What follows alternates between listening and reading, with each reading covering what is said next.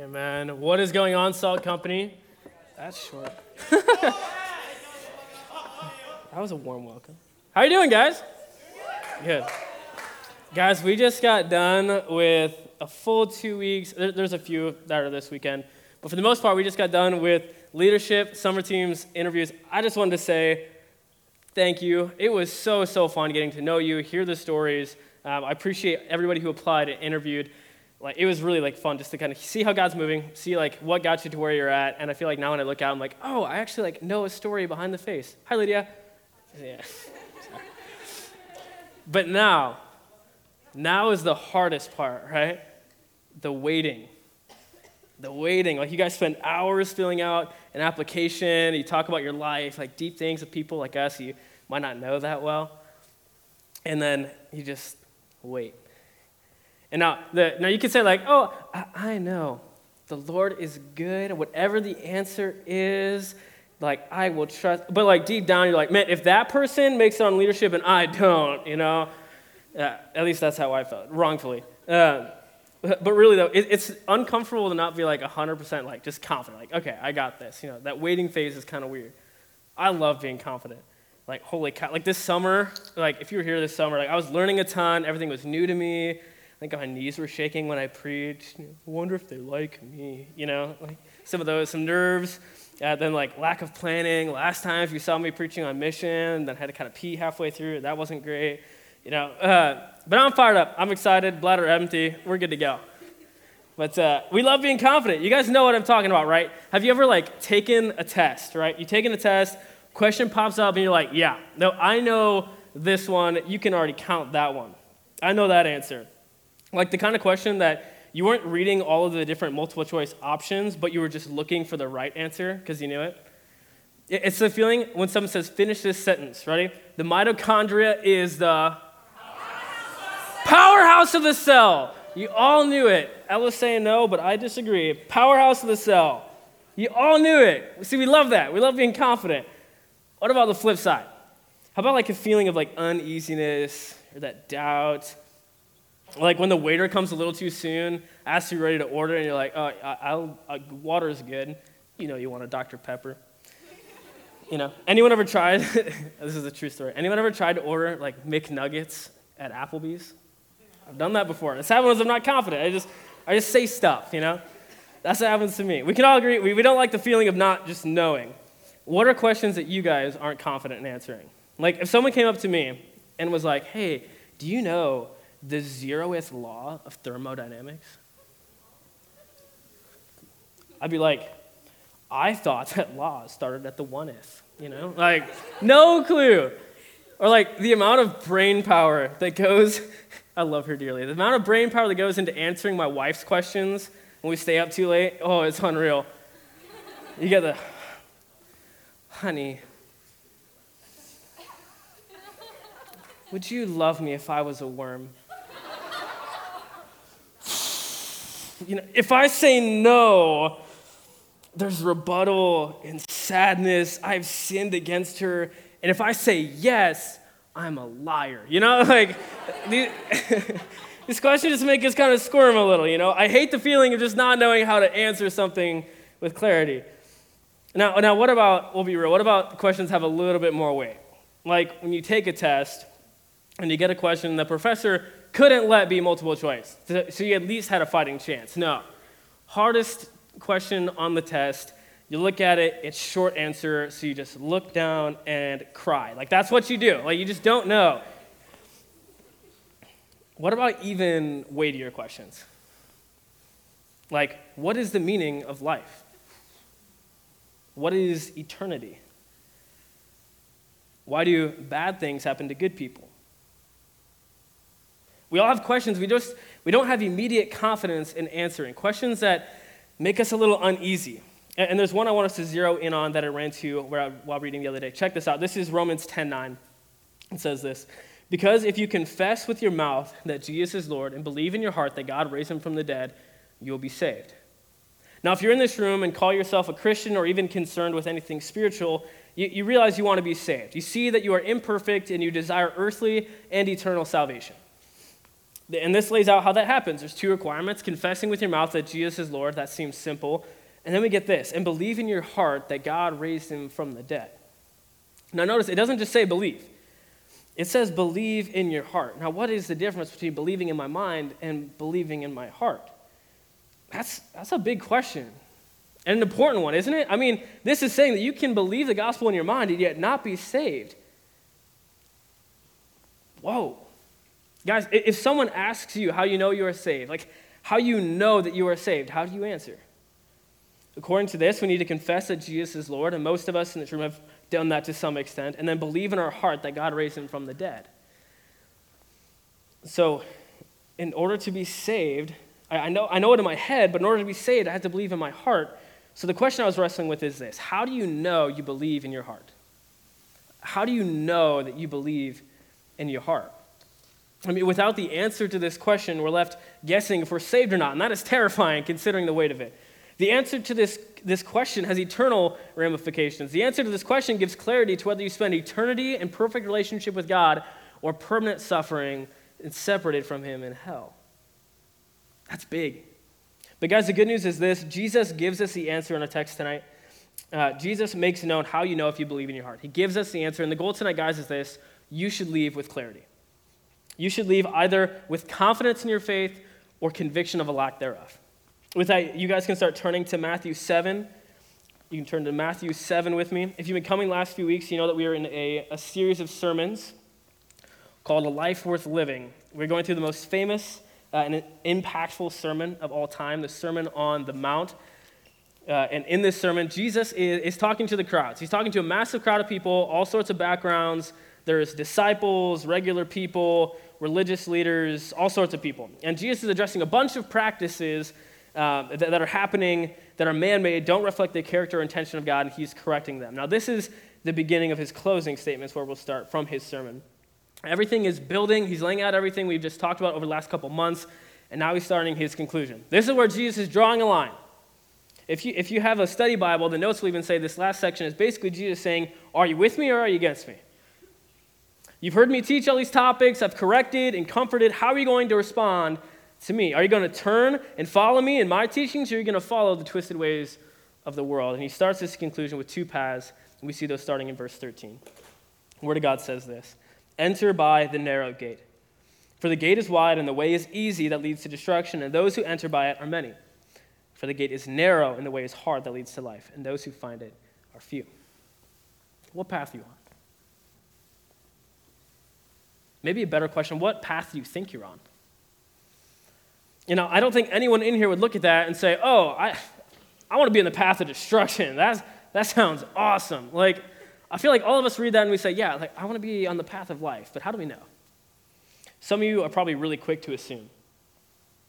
Others of you have no idea. That's okay. So let's look back at the text, because like I said, Jesus is giving answers, not just opinions. So let's look at some marks, indicators of both of the paths. Let's start with the path of destruction we see that the gate uh, or the way onto the path is wide, the way is easy, but it leads to destruction. First thing to know is that we don't gravitate towards the path of life. We don't gravitate towards it, which we'll get to. The path of destruction is where we gravitate towards. Ephesians 2 would tell us that we are by nature children of wrath. In Psalm 51, David says that he was conceived into sin. And that is true of us. We are born onto the path of destruction. So if you're someone who already is thinking, oh, like, I was born and grew up in the church, I've, I've stayed away from the path of destruction. That's, that's not quite true. Because we are human, all of us started on the path of destruction. So then the question isn't if we've ever been on the path to, towards destruction. The question is if we're still on it. Here are the indicators from the passage it's easy to get on, easy to stay on, and has destructive results. Now, what does this text mean by easy? Uh, because if you're like me, uh, you're thinking there is nothing easy about my life. You know, like I, I face trials, things are tough, and you have a great point. We all go through trials, which, which is why I want us to know that this path isn't easy because of what life happens to the people on this path. It, it's what we do with life. How do we respond to the life on that path? Easy literally means achieved without great effort. Achieved without great effort. That's easy. Is life coming and going for you without much effort? Do you make decisions based on how you're feeling? or just what seems best in the moment. See, it's easy to buy whatever we want, it's easy to watch whatever we want, it's easy to pursue the world. What about within trials? We all face them. How do we respond to trials? How do people on the path to destruction respond to trials? It's easy, what's easy about trials? Responding poorly. It's easy to respond poorly to the problems you face. It's easy to gossip to your friends when you see someone do something you don't like. It's easy to build resentment and even hate towards somebody when you have conflict. It's easy to be self centered and either respond in arrogance to get people on your side and stick it to the man, or respond in self pity to get people to feel bad for you because you don't deserve to go through whatever it is that you're in. Are you on the easy path? Are you quick to express how your problems are someone else's fault? Are you holding on to resentment for something that someone did a long time ago that they might not even remember? As we saw, we're by nature children of wrath. So maybe to have an easier answer to the question have you gone through great effort to change your habits or make amends with people that you have conflict with? See, mark number one of the path that leads to destruction is that you're going through life without great effort. The second thing I want to look at in this path uh, is the last thing it says in verse 13 those who enter by it are many. Do you fit in? It's, it is really easy to find people who are still living on the path towards destruction. Those who enter by it are many by nature children of wrath. The path to destruction is full of people. There is no shortage of people on the path to destruction. You can tell if you're walking on that path if no one has a problem with you or the things that you stand for and believe. It's really hard to fit into the crowd of those walking on the path to destruction when you are walking on the path to life. Is it easy to relate to you and find similar beliefs to your coworkers and classmates? If so, just be careful. Because here's what's true you are the average of your five closest friends. If the people you are closest to are gossips, prideful, and not in need of a Savior, you will quickly see those attributes become true of you. This is the easy, broad, heavily populated way that leads to destruction. Indicators are if you haven't chosen a different path, life is what you want it to be, or you fit within the world then what are indicators for the path of life? Well, as we read in verse 14, it is quite opposite to the way that leads to destruction. Where the path to destruction is wide, easy, and populated, the path to life is narrow defined, difficult to walk on, and there are few people who find it. So the questions we need to, to answer is because I see the, the appeal there narrow, hard, lonely. Like, what's the appeal? So the question we have to answer is why is it? What are indicators? And why is it worth it?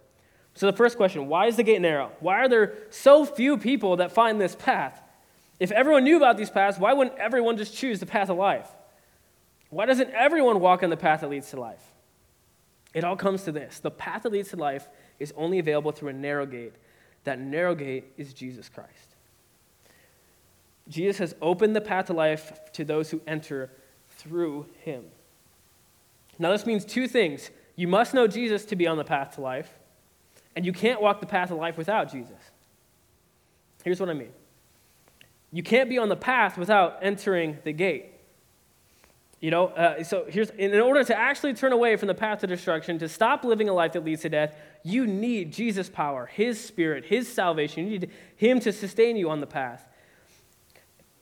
And you can't be on the path without entering the gate.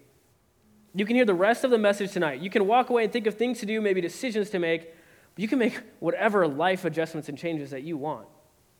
You can line up your actions with the Bible says, and it still won't matter if you haven't entered the gate. The path of life starts with Jesus, is walked with Jesus, and never ends because of Jesus. So, how do we know if this is us? Let's look at some indicators. We've established Jesus is the gate that allows us to enter the narrow gate. There's one way to get on the path. What does it look like to be walking on the path of life? let's look at the opposite of the path of destruction. The first thing we talked about is that the path of destruction is easy. And we see that the path of life is hard. Now, what does it mean by hard? If you're walking on the path of life, that means you're saying no to the easy way, putting an effort to fight against your inclinations. It means you aren't doing everything you want. You aren't saying everything you want. Your habits look different. What you say, what you buy, who you associate with, how you spend time, every aspect of your life looks different than the path to destruction. Trials in the path to life are difficult because that means you are going to great lengths to fight the inclination of pride. You're making amends with people, loving people that feel impossible to love. Walking in the path to life is hard because that means you are giving up the way of the world. You are giving up your own desires. At the gate onto the path of life, being Jesus, you left behind your, behind your own desires and replaced them with his desires. You start to live for something bigger than yourself. You give up your own selfish, worldly desires. You forget about yourself. That's hard, isn't it? All of the world says, You do you. Be your own God. Take care of you. You only live once. You, you, you, you, you. You are the path to destruction. Flesh is the path to destruction. Jesus and his spirit mark the path to life. Romans 8:13 puts it this way.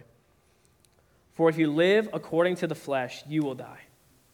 But if by the spirit you put to death the deeds of the body, you will live. Are you putting things to death? Are you putting your fleshly desires to death? Because this is saying either you kill the flesh or the flesh will kill you. You kill the flesh or the flesh will kill you. This is why the path to life is hard.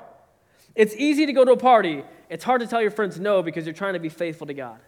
It's easy to sleep with your boyfriend or girlfriend. It's easy to sulk in pity or shake your fist at God because things are hard. It's a lot harder to put those things to death. If you have a person or friend group that you've been running with and, and you know they aren't helpful, it's hard to separate from them. It's easy to wait. It's hard to delete apps. It's hard to confess sin. It's hard to say no to the world and yes to Jesus. The path of life is hard because you're choosing the Creator over creation. If you aren't sure, you can get another pretty good indicator by looking at the second aspect, the path to life. Few find it. Is it harder to find people who want to live how you do? If you want to live for the world, I know a few campuses in the area that have thousands of people your age that would love to go and party with you. If you want to live for Jesus, walk on the path to life, it's a lot harder to find people willing to do that. In fact, with a rising number, 33% of people in America has, have never gone to one church service, not counting people who only go on holidays, and the millions of people that go to church thinking that that is what gives them salvation. But they haven't entered the gate because they missed Jesus. If you're putting things to death, you won't fit in. I'll give you some examples. You try telling some of your non Christian friends that you aren't watching porn because you want to walk on the path to life and kill the flesh. Or try telling them that you are saving yourself for marriage. Man, if you're anything like me, you'll get judged. You get laughed at. You'll get left out for not wanting any part of what the world has to offer. You have to fight to find people to come alongside you and actually help you live for Jesus. And it's hard to find people who can, who can lead you down that path. And that is what Jesus addresses as we continue in our text. Here's verses 15 through 20. Beware of false prophets who come to you in sheep's clothing, but inwardly are ravenous wolves. You will recognize them by their fruits. Are grapes gathered from thorn bushes or figs from thistles? So every healthy tree bears good fruit, but the diseased tree bears bad fruit. A healthy tree cannot bear bad fruit, nor can a diseased tree bear good fruit. Every tree that does not bear good fruit is cut down and thrown into the fire. Thus, you will recognize them by their fruits. Who are you influenced by the most? Now, before you get to the answer, not, not ideally, not the right answer, like not who you wish it was, like who, like stop and think. Who are you taking most of your advice from? Who do you sound like? Whose habits have you adopted? Who do you listen to? It's kind of a trend within the church right now surrounding like mega church pastors, other influencers. Now, I do want to be sensitive because there is some boss followers of Jesus, very godly men, very godly women who give great insight into the Word of God. And I, am not discrediting them. It does make it confusing, though, doesn't it? What do you trust? How do you know if what you're listening to is actually leading you and helping you see the path of life? Let's look back to the text with me. Be, uh, starting in verse 15 Beware false prophets who come to you in sheep's clothing, but inwardly are ravenous wolves. You'll recognize them by their what? I think I have a slide for this. I'm going to throw it back up. You'll recognize them by their fruits. Are grapes gathered from thorn bushes or figs from thistles? So every healthy tree bears good fruit, but the diseased tree bears bad. A healthy tree cannot bear bad, nor can a diseased tree bear good.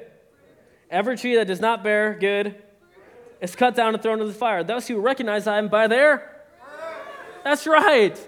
Fruit. What's produced? Fruit for a tree is what is produced by growing and spreading. What is produced by the person that you are following? Maybe you're following a sibling that you love dearly, but their life is marked by sin. Maybe you follow someone on Instagram you think is amazing, but they talk more about opinions, miracles without evidence, or how amazing their life is because of God without acknowledging the gate. Now, and maybe you don't know. Maybe you don't know the fruit of who you're following. They seem to be saying great things, they make you feel good, but you don't walk through life with them in proximity. Whether that's a friend from high school, a long distance relationship, someone on social media, they might be a great person, but if you can't see the fruit of the life because you aren't close to them, I'd urge you to, to just be careful. Because we, we have seen that it's way easier to be on the path to destruction. It's easier to follow someone who, tell, who follow someone who tells you what you want to hear. Just know this if the person that you are following and looking to for advice has never said something that is hard to hear or challenges you, I would suggest you might need to look somewhere else. Because if you are by nature a child of wrath and start on the path to destruction, and the person that you are following never challenges you to walk away from that, you will never see and walk on the path to life. Some of you are probably thinking about the person you look up to, they're, they're close to you, and you're asking, how, how do I know what fruit to look for? What's the fruit to life? What's the fruit to death? What should I look for me for? And you can turn with me to Galatians 5 to get the answer for that. Galatians 5,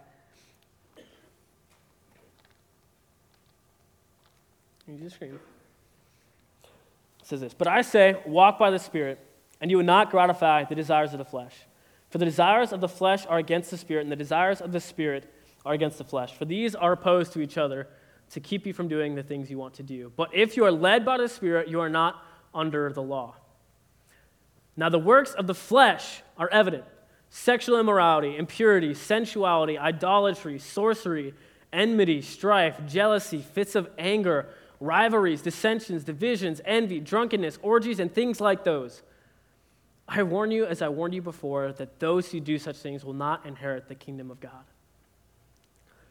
But the fruit of the Spirit is love, joy, peace, patience, kindness, goodness, faithfulness, gentleness, self control. Against such things there is no law.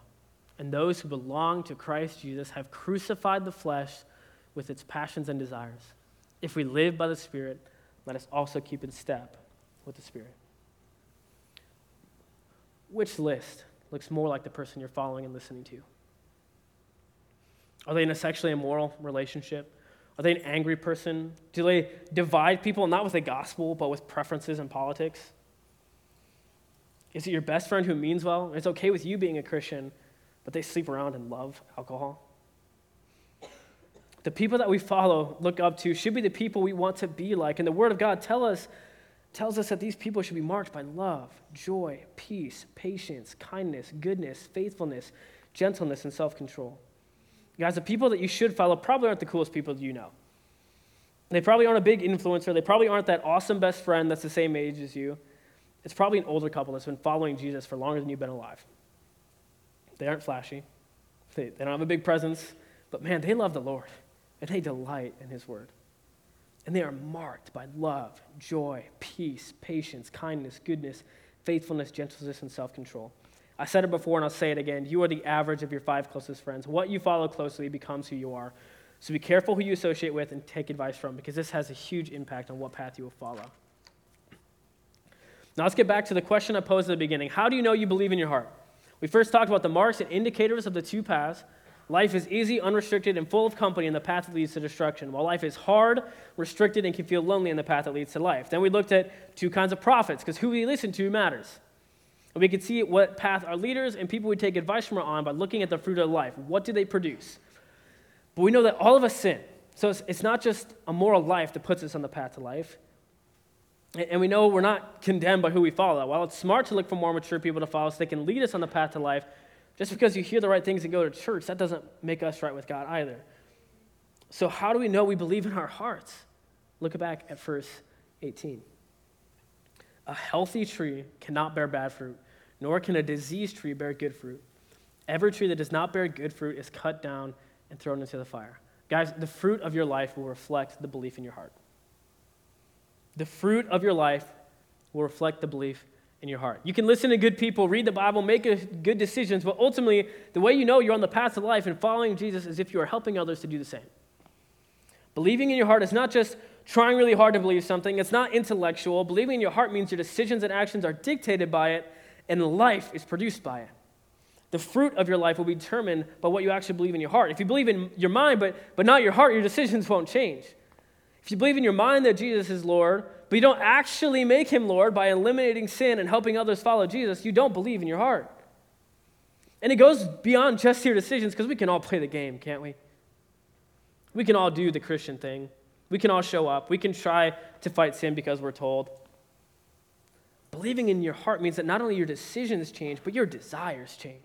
And when your desires change, the product of your life changes, and you can't help it. You can put on a show for a few days. You can muster up the strength to do the right things, maybe even for a few weeks. You can put on the Christian show. Believing in your heart changes the rest of your life. You are on a new path. The fruit of your life will reflect the belief in your heart. Says a healthy tree can't produce bad fruit. What is the fruit of your life? Do you build intimate friendships with people and bring life to the room? Or are you the common denominator for broken relationships? Do you point people to the love and hope we have in Jesus during trials? Or do you pile on with pride or pity? Do you build people up and encourage them when you notice that something is off? Or do you make people feel guilty and shameful for their decisions? A healthy tree cannot bear bad fruit. Are you a healthy tree? It comes to this question Do people want to glorify our Father in heaven because of how he's working in and through you? There is your clarity. If you want to know what path you're on, what you believe in your heart, ask yourself what your desires are and what fruit is being produced from your life. Now, we've been talking all night about these two paths, what they look like, where we are at, and I wanted to bring some more clarity to the why. Why should we want to follow this path of life? If it's harder to find, harder to stay on, and harder to find people to walk with, what makes it worth it? If you're like me, when you think of the, you see the two paths, you think, oh, one over here, tight squeeze, dark, uh, bumpy, I don't know, and then there's this path over here of endless pastures of perfect bliss. Uh, see, the path of life and the path of destruction are actually more like a funnel, and here's what I mean. For the person walking down the path to destruction, they're at the starting, they're starting at the wide end of the funnel. The world seems to be their oyster, they're unrestricted and can do whatever they want to indulge in. It seems as if they have an endless amount of things to enjoy. As this person walks down the funnel, they continue living in sin. What is produced is bad fruit. And with bad fruit surfaces it surfaces as broken relationships, idols that leave them unsatisfied, and disappointment. And then trials come. And to look forward to the hope they have, and for a while it makes sense to look forward to the things that they're living for, but as you walk down that path, down the funnel, as it starts to narrow, the result of their fruit is that the brokenness narrows their path. They lose opportunities because sin has corrupted it. As they get older, they aren't accomplishing the things they set out for, and they lack the depth of relationship they're longing for. Then they look up to the hope they once had, it's a lot harder to see because their hope is in the things that have left them unsatisfied. This person gets to the end of the funnel and realizes that the path that they chose leads to destruction and punishment in hell because they failed to see Jesus. On the other end is a person on the path to life. This person starts at the narrow end of the funnel by trusting Jesus with their life. It's narrow because they exchange their desires for the world. They exchange their desires for the world for the desires of God. They feel restricted because some things that they want to do, they know they shouldn't do. It's narrow and difficult to eliminate sin, and they, they have people in the world trying to pull them back to the path of destruction, but they aren't doing it alone. When they exchange their desires, this person also receives the gift of the Holy Spirit to walk down the path with them. Because of that, they start to bring life to the people around them, not because they're better people, but because they are dependent on God. We see in John 10:10 10, 10 that Jesus says, "The thief comes only to steal, kill, and destroy. I came that they may have life and have it abundantly." As their life goes on, they start to feel the freedom from their sin. They see victory over idols that once controlled them. Every day walking with Jesus gets better, not because trials don't come, but because they have a bigger and better view of the hope that lies ahead as that funnel keeps opening up. At the end of this path, they get to enter into a perfect relationship with God, restored to our Creator for all eternity. Those are the two paths. Salt Company, I have three application points for you. The first is this Enter the narrow gate. Enter the narrow gate. if you've been on the fence for a while, I want you to know that if you aren't sure, if you haven't trusted in Jesus, you are by nature a child of wrath and on the path to destruction. And I never want you to hear that without also hearing this Jesus loves you. Jesus wants you. He loved you enough to live for you, to die for you, and He rose again to open the gate to life. He has given you the invitation to trust in Him, exchange your desires for His desires, and live a life that grows and brings life to others. If you don't know how to do that, look back at Matthew 7 7. Ask and it will be given to you. Seek and you will find. Knock and it will be open to you. Ask God for the forgiveness of your sins. Turn away from sin. Welcome Jesus into your heart. If you want to trust Jesus, He is waiting eagerly for you, and you can have a relationship with Him tonight. Second step is this walk the path with Jesus. Walk the path with Jesus. The path to destruction is enticing from the outside because the sin within us. There are plenty of people that would be ecstatic to help you ruin your life. There are plenty of ways to get distracted from Jesus, but when you have entered the gate that Jesus opened for you by dying on the cross for you, you will never lose it. Never lose sight of Jesus, who paid the ultimate sacrifice to give you life and life abundantly. And he has now given you the Holy Spirit to put to death the works of your flesh. Rely on Jesus to walk with you down the path to life and avoid getting distracted from the world around you. Fix your eyes on Jesus. Finally, this is a goal for all of us. Let's be a people who bear fruit to make the narrow path more enticing. Bear fruit to make the narrow path more enticing. When you enter the narrow gate by trusting Jesus with your life and walk with him every day, you can't help but bear good fruit. The work of Jesus in your heart is impossible to fake and impossible to stop when you have surrendered your life to Him. If you are in Christ, you will bear good fruit, and that fruit is going to help other people get a glimpse of the satisfaction and hope that they are longing for. We make the narrow path more enticing by bearing good fruit, not by telling people are wrong or condemning them, but by showing love, joy, peace, patience, kindness, goodness, faithfulness, gentleness, and self control. And we've seen, we've seen this play out in our ministry. Tanner, Ben, the rest of the Kogai leaders, they set out to make the narrow path more enticing. It started for them for believing and following Jesus and loving him. And out of the overflow, they help a guy like Jex come to know and love Jesus. Jex is a guy who came to campus expecting to join the party scene, but he met the co dudes. They made the narrow path more enticing, and now that brother's lit up for the gospel and leading alongside him.